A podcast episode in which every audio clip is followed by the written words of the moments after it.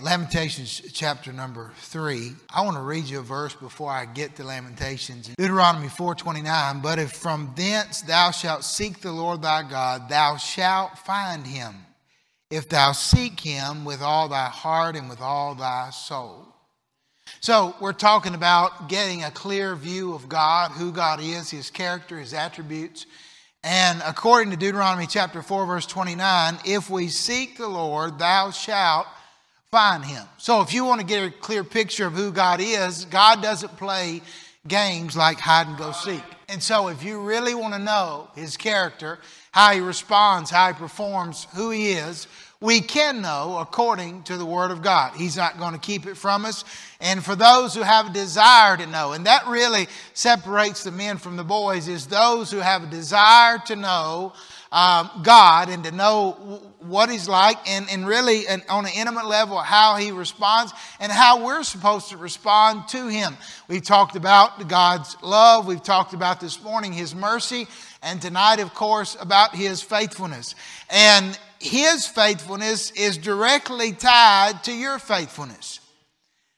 If you don't believe God is faithful, you won't be faithful. Just like, you know, we say, I want all my kids to go to church. Oh, that's wonderful. Let them go with you. And so, because God is faithful, we'll never say to God, God, you're not what you told me to be, because He is faithful.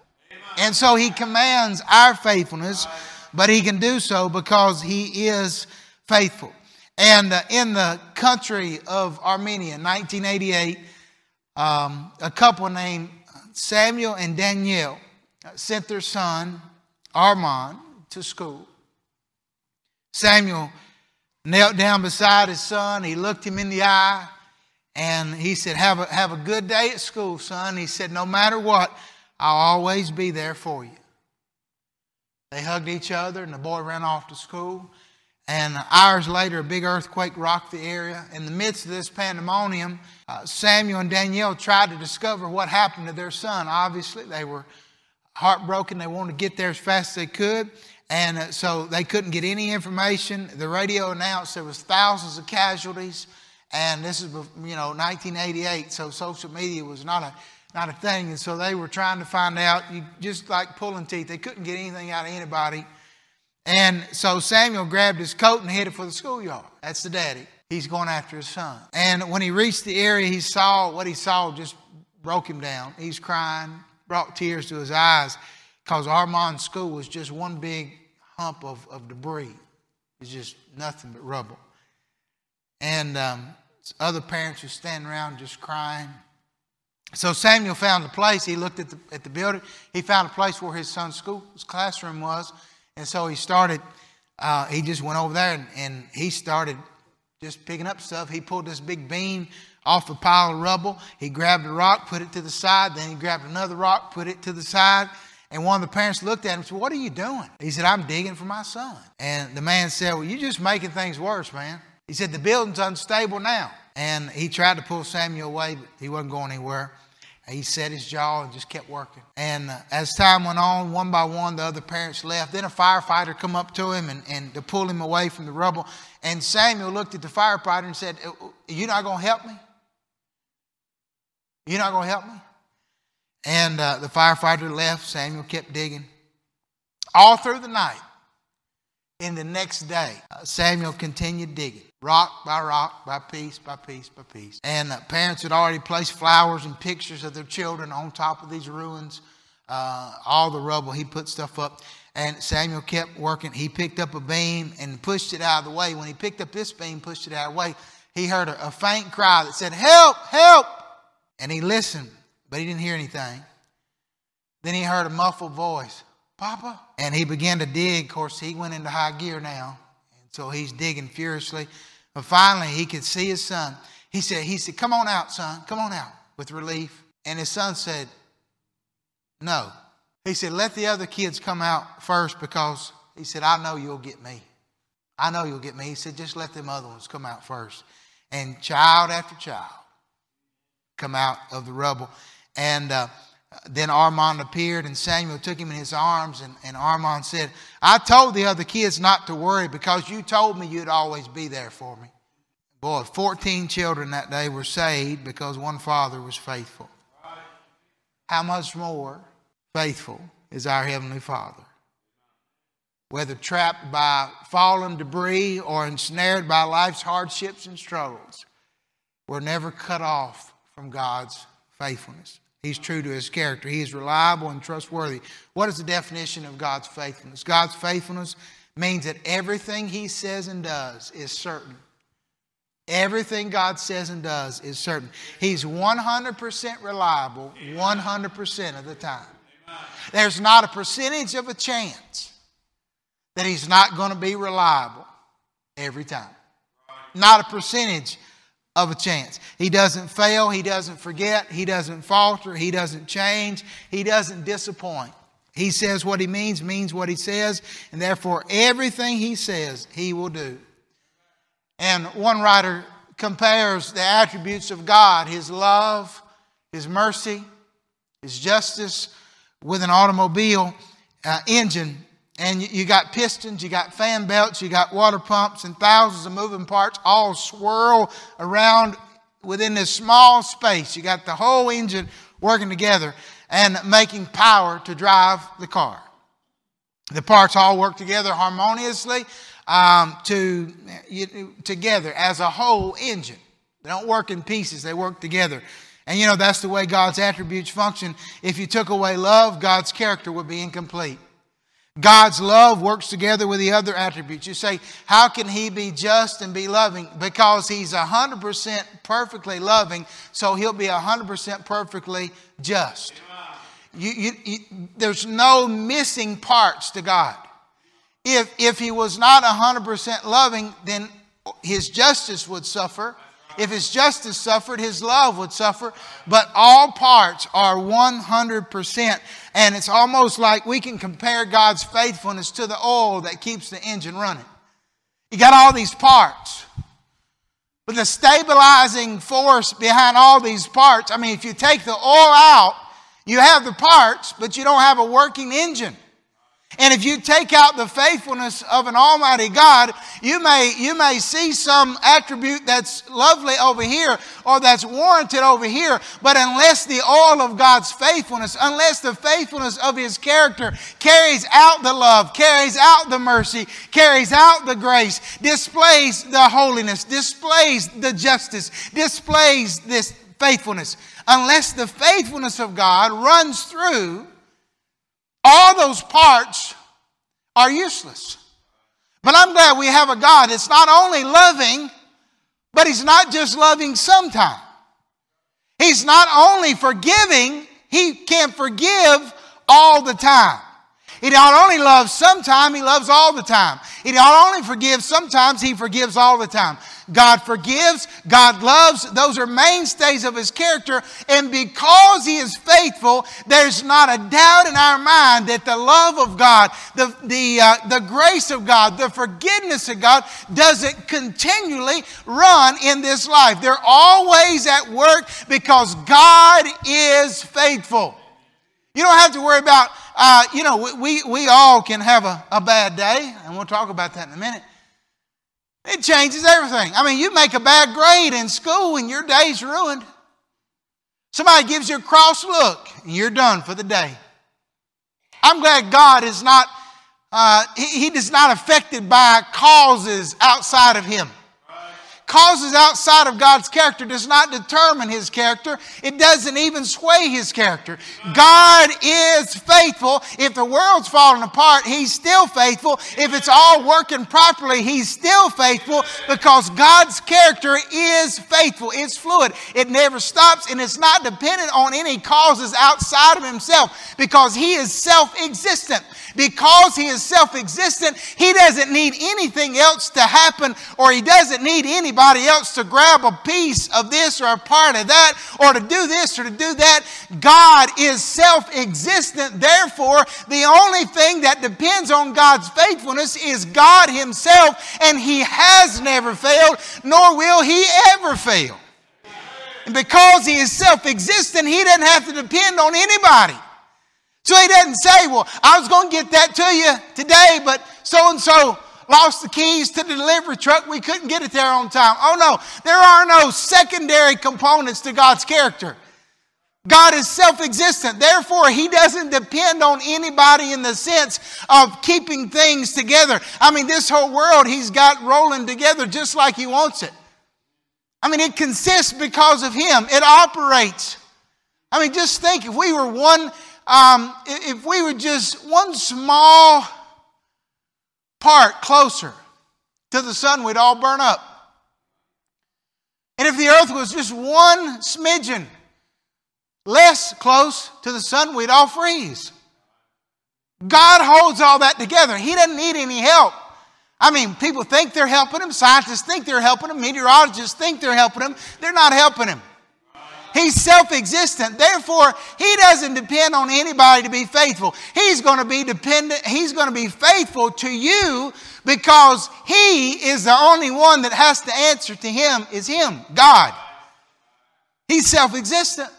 And I'm glad we serve a God that is, that is self existent. I'm glad the causes around God does not determine who God is or what God does because it's His character to be faithful. And I'm glad it'd be one thing to say God was a God of love sometimes, it'd be one thing to say God's a forgiving God sometimes. But that's not the case. He is always forgiving, always loving because He's always faithful. Lamentations 3, verse Let's look at verse 1 just for a moment. Lamentations 3, verse 1. I am the man that hath seen affliction by the rod of his wrath. Jeremiah, he knows bad things are coming, judgment's coming. He knows that. And he's, he's just really dreading what he knows is coming. Verse 10 He was unto me as a bear lying in wait and as a lion in secret places. In other words, I felt like God was getting ready to pounce on me.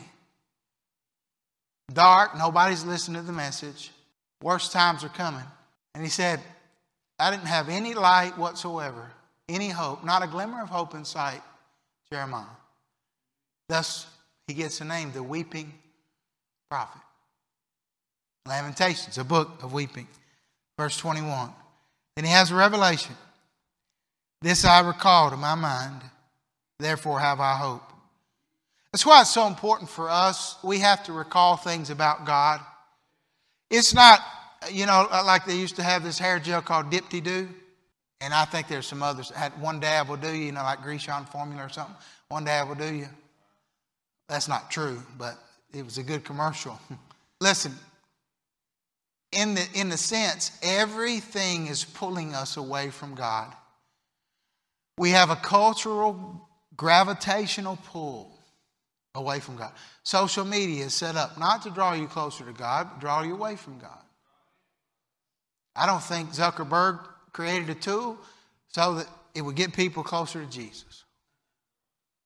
That wasn't his intent. Now it can be used as, as such if you intend for it to. But there's, a, there's generally a, a, a pull away from God. So it's, it's, it's natural. It's going to happen. As long as we're in this flesh, we're going to have a natural drift. Just like an airplane pilot, if he didn't have a GPS and he, he was trying to use the tools that, that were given him in the, uh, in the plane, he would, he would uh, maybe a gyroscope, whatever, he'd have to reset things. He would have to, he would have to reset t- tools. It, they, they don't just reset themselves, he'd have to, he'd have to reset them. Just like a, a, a tuning fork, you got to reset some things, recalibrate. And you, gotta you gotta do it. You got to re- when, when things get out of tune, what do you got to do? You got to tune them. That gentleman comes up here. What's his name, Miss Carla? The guy that tunes up here, Don. Don Tuttle comes up here. He'll spend all day up here playing the piano. And and boy, I tell you, Brother Timmy, I remember last time we had something else going on in the auditorium or something, or somewhere around here, and Mr. Don was not very happy because there was some noise going on when he was trying to tune the pianos. So he went outside and just, he didn't say nothing. He just went outside and sit outside till we got done. And that was okay. but he had to get it just right. But you know what? When does he come, Miss Carr? How often does he come? Twice a year. Twice a year. So I've been here 10 years, so he's come at least 20 times since I've been here. You'd think one time would be enough. I mean, the, the wires are in there, right? It's pretty tough, durable material, but they get, they get out of tune. And different the elements uh, affect how much in tune. If you leave one out in the elements, you, you stand a greater chance it's going to get out of tune. The harsher the elements, the more out of tune it's going to get. And you and I, we have a natural tendency to drift. Our natural tendency is not to stay, to gravitate towards God. That's not the natural man's tendencies. The natural man's tendencies is to, is to drift. And so, just like the tuning or just like the airplane, if you don't reset those directional tools and you get a, I mean, you, you get a true north reading, if you don't get a true north reading, you'll probably end up somewhere you never planned on ending up. Same way with our life. If we don't, like Jeremiah, recall when he says, I brought this back to my mind, I mean, every single day, that's why it's so important to be in the Word because we need to be reminded. We need to remind ourselves some things about God, and especially when things are going on so fast around us. We don't have a time to get out of the Word. We don't have time to be distant from God. We don't have time to drift because if we do, we're going to wake up and be amazed at how far we drifted. I think we could say that about our nation. I mean, we've turned around twice and look where we're at. I mean, we're talking about going to be with the pastor because they're closing down his church. You can say what you want to. Everything else, I mean, they're operating just fine at other places. It's targeted. You're not going to make me believe it's not. And I'm not going to get into all that. I, am tired of hearing about COVID. But we drift. We drift. We've got to be recalibrated. How do you do that? By meditating on the reading, meditating. Just one quick glance is not going to get it. And some of you that's been saved for a long time, and uh, I know Miss Shelby, she's a charter member here. Boy, I appreciate charter member. How many charter members? I know Miss Roberta and them. Raise your hand if you're charter member. Oh, yes, we got several here. Charter members.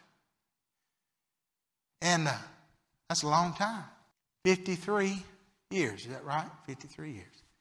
53 years. Did you know that the same Bible study Miss Martha had, let's just say 40 years ago, the same Bible study she had 40 years ago, the truths in the Bible are still good.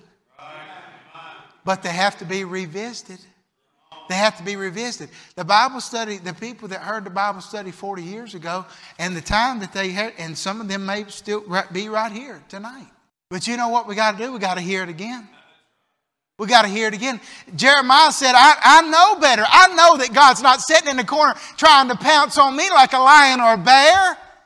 And I understand I'm not all alone, but I sure feel like I'm all alone. He had to get his bearings straight. He had to get pulled back. He had to be tuned again. And you and I get the same way. We start drifting. We feel distant from God. We feel apathetic. We feel lethargic. We feel like God's not listening. We feel like God doesn't care. We feel like God's not interested in us. And we have to get back to the fact that I know God is self existent. I know He's faithful. And I know the only thing that depends on God's faithfulness is God God, and He's never let me down. He's not going to start now. We have to be recalibrated. And that's why, you know, church every now and then is not going to do it. Bible study every now and then is not going to do it. We've got to be intentional about our reading, intentional about our studying, intentional about our gathering. Because we've got to recall the things that we know to be true about God to help us get through this evil day. He said, I recall, verse 21, to my mind, therefore. He said, When I do this, I have hope. Verse 1 I'm the man that has seen affliction by the rod of his wrath.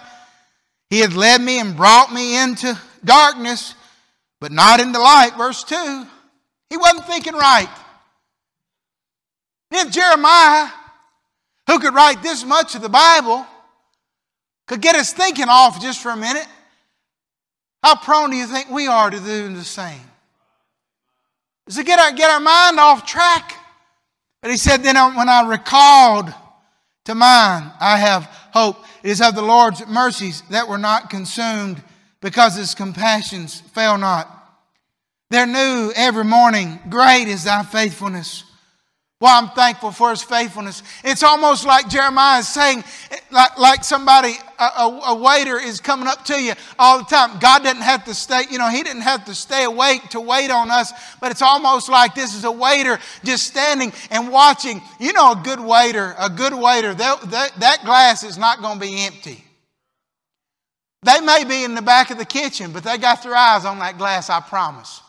A good one does. Now, the wrong kind's back there cutting up and telling jokes. But the good kind is peeking around that corner and they look, they're not looking at you. Don't get happy. They're looking at the glass. And you know, it's almost like God was saying, was Jeremiah was saying, God's at our attention. He, he's, he's making sure that we don't run out of mercy at any time. Now, He's not going to run out of mercy. And He said they're new every morning, so there's no danger of Him running out or you running out. But it's almost like He's at attention, making sure that He takes care of you. Why in the world should we worry and fret and worry about things and uh, get all tore up about things out of our control, about what we're going to do, what's going to happen here, where we're going to go, what in the world we're going to do if this happens? Hey, all I know is I don't know how all the parts are working, but I know they're working and I know who's working them. All I got to know is who's working them. And if I know God is working all the parts together, I can trust Him. He's faithful and I don't have to worry about any of the parts failing because He never fails. See, we got to worry about pistons failing. We don't have to worry about that with God. There's no parts of His character that's going to fail because the all of his character is fueled by faithfulness. The faithfulness of God. And I'm thankful, thankful for his faithfulness. When does God's love fail? Never, because he's faithful. When is God less than holy? Never. Because his character is pure and he's always faithful to who he is and to what he says. What does it mean that God is faithful? And I'm going to hurry through. Faithfulness, again, is a subset of God's immutability. That means God never changes. God never changes. He's unchangeable. Deuteronomy 7 9. Know therefore that the Lord thy God, He is God, the faithful God, which keepeth covenant and mercy with them that love Him and keep His commandments to a thousand generations. You're not going to have that many generations. But yet God's going to be faithful to every one of them. I guarantee it. Psalm 102, 25. Of old hast thou laid the foundation of the earth, and the heavens are the work of thy hands. Verse 26 They shall perish, but thou shalt endure. Yea, all of them shall wax old like a garment. As a vesture shalt thou change them, and they shall be changed. But thou art the same, and thy years shall have no end. Numbers 23, 19. God is not a man that he should lie, neither the Son of Man that he should repent. Hath he said, and shall he not do it? Or hath he spoken, and shall he not make it good? Malachi 3 6, For I am the Lord, I change not. Therefore, you sons of Jacob are not consumed. James 3 17 talks about full of mercy and good fruits, without partiality and without hypocrisy. God is going to do what he said he's going to do. And I'm glad that God can't change. God cannot change. If he could change in any way, he would have to change for the better, and that's impossible because he's already absolutely perfect. He's already perfect. So he can't change. He can't get any better than perfect. Or he would have to change for the worse, and that's not possible with absolute perfection either. So, what makes God unchangeable? When we've already talked, you know, we change with a whim. We ch- our health changes, fashion changes, the stock market changes, feelings change, the government changes. God never changes. The one thing that we can say is absolutely the same as uh, previous generations, the generation that started this church. In 1967, the one common thread that we can say, God never changes. God has never changed. People will change, things will change. God never changes. And again, He's self existent. He's unchangeable because he's self existent. In other words, the reason he's immutable is because he's self existent. He doesn't depend on anything else to exist, so he's never going to change. God's free from all causes, and I've just told you about that. Uh, you know, he's free from he's free from a cross look making him mad. He's free from knee jerk decisions. I mean, good night. If I get a little salad dressing on my tie or my shirt, I get upset. My wife really gets, I'm just kidding. I hadn't had to worry about no salad dressing lately, I can tell you that. And uh, it gets upset. It, the littlest thing gets us upset. Aren't you glad God's not, He's not moved by any of that? By any little things, God's not moved. Moses said, Who am I going to tell him? Like, we got to have a name here. Moses said unto God, Behold, when I come unto the children of Israel, and shall say unto them, The God of your fathers hath sent me unto you, and they shall say to me, What is his name? What shall I say unto them? And God said unto Moses, I am that I am. And he said, Thus shalt thou say unto the children of Israel, I am hath sent me unto you. Just tell them I am. I never change. What I was then, I'll be tomorrow. I am when, whatever period of time you're telling them my name, you're going to be correct because I am self existent, no limitations, not affected by causes. And why does it matter that God is faithful? Without His faithfulness, you'll have very little testimony for the Lord. Without Him being faithful, you'll not be faithful. You'll be plagued by sins you cannot overcome. 1 Corinthians 10 13, we preached about it Wednesday night. There is no temptation taking you, but such as is common to man. But God is faithful, who will not suffer you to be tempted above that you're able, but will with the temptation also make a way to escape that you may be able to bear it. What, what is that verse? I mean, what is it hinging on? It's hinging on what? Our faithfulness? No, God's faithfulness to us.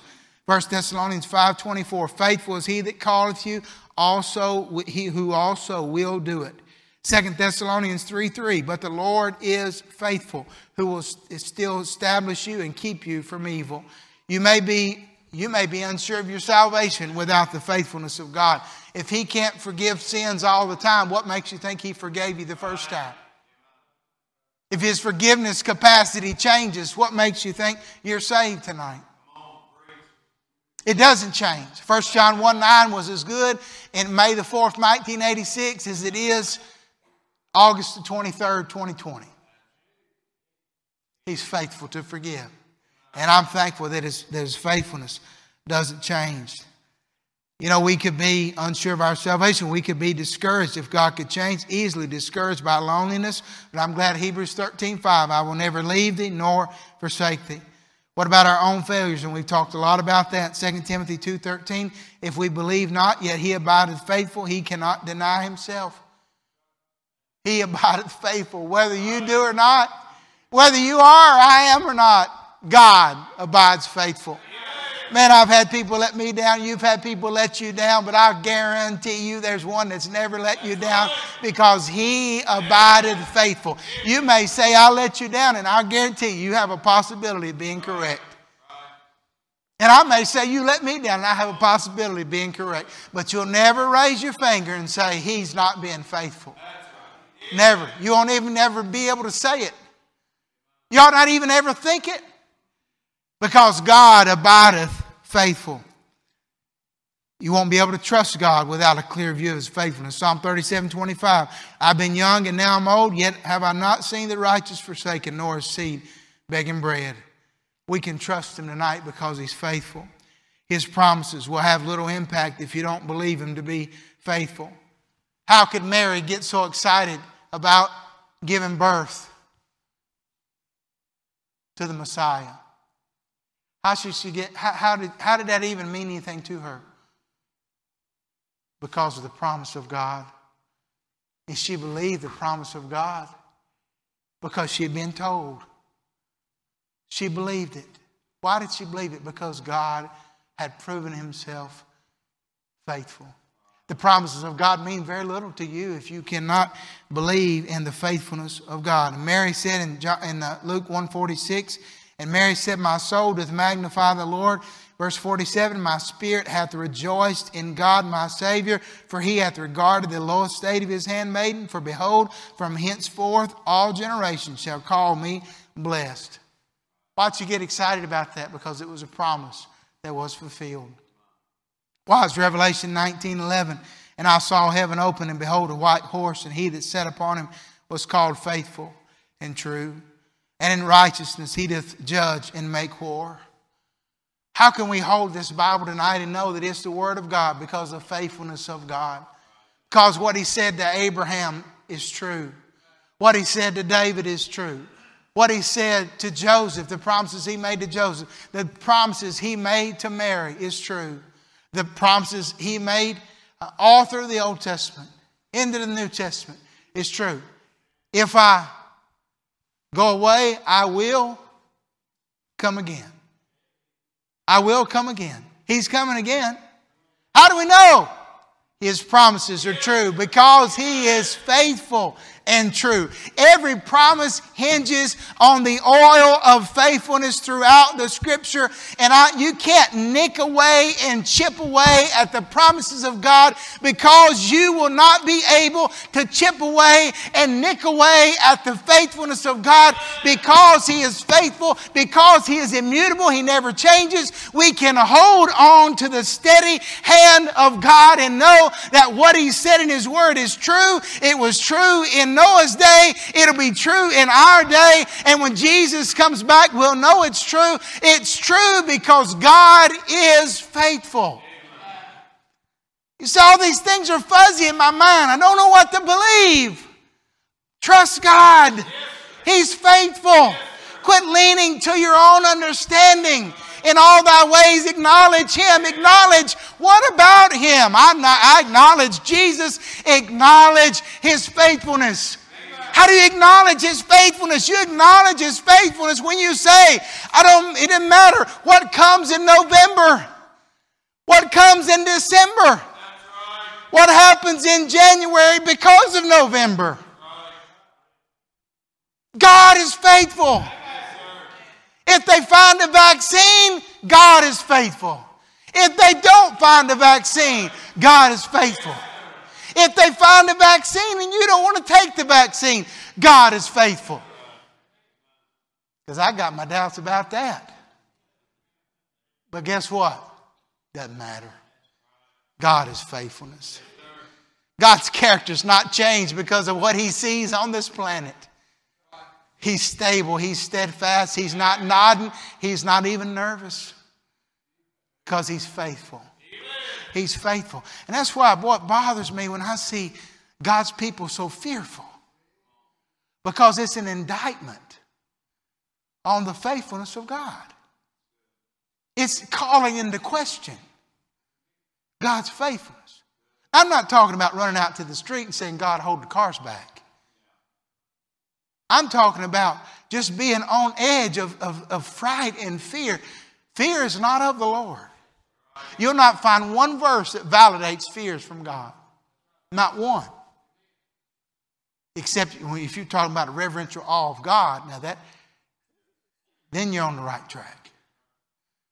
But fear of anything else,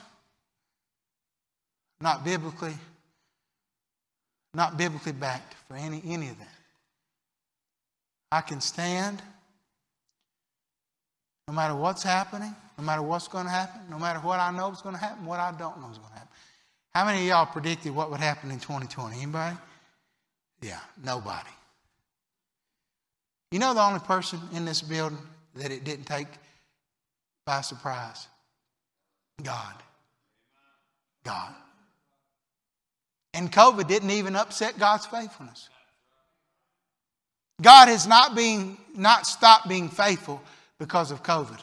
He's not had to put up any signs. Amen.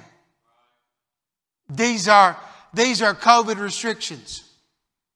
We're operating under COVID circumstances. Aren't you glad God didn't have to put up any signs?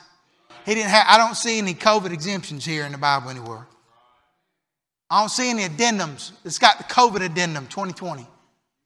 Oh no, He's faithful 1920 or 2020, God is faithful. Boy, we need to lean heavy, lean heavy on his faithfulness. And let me let's read let's read some Lamentations and I'll be done. I, that's such good scripture. I've given you plenty, but we haven't stayed right here much.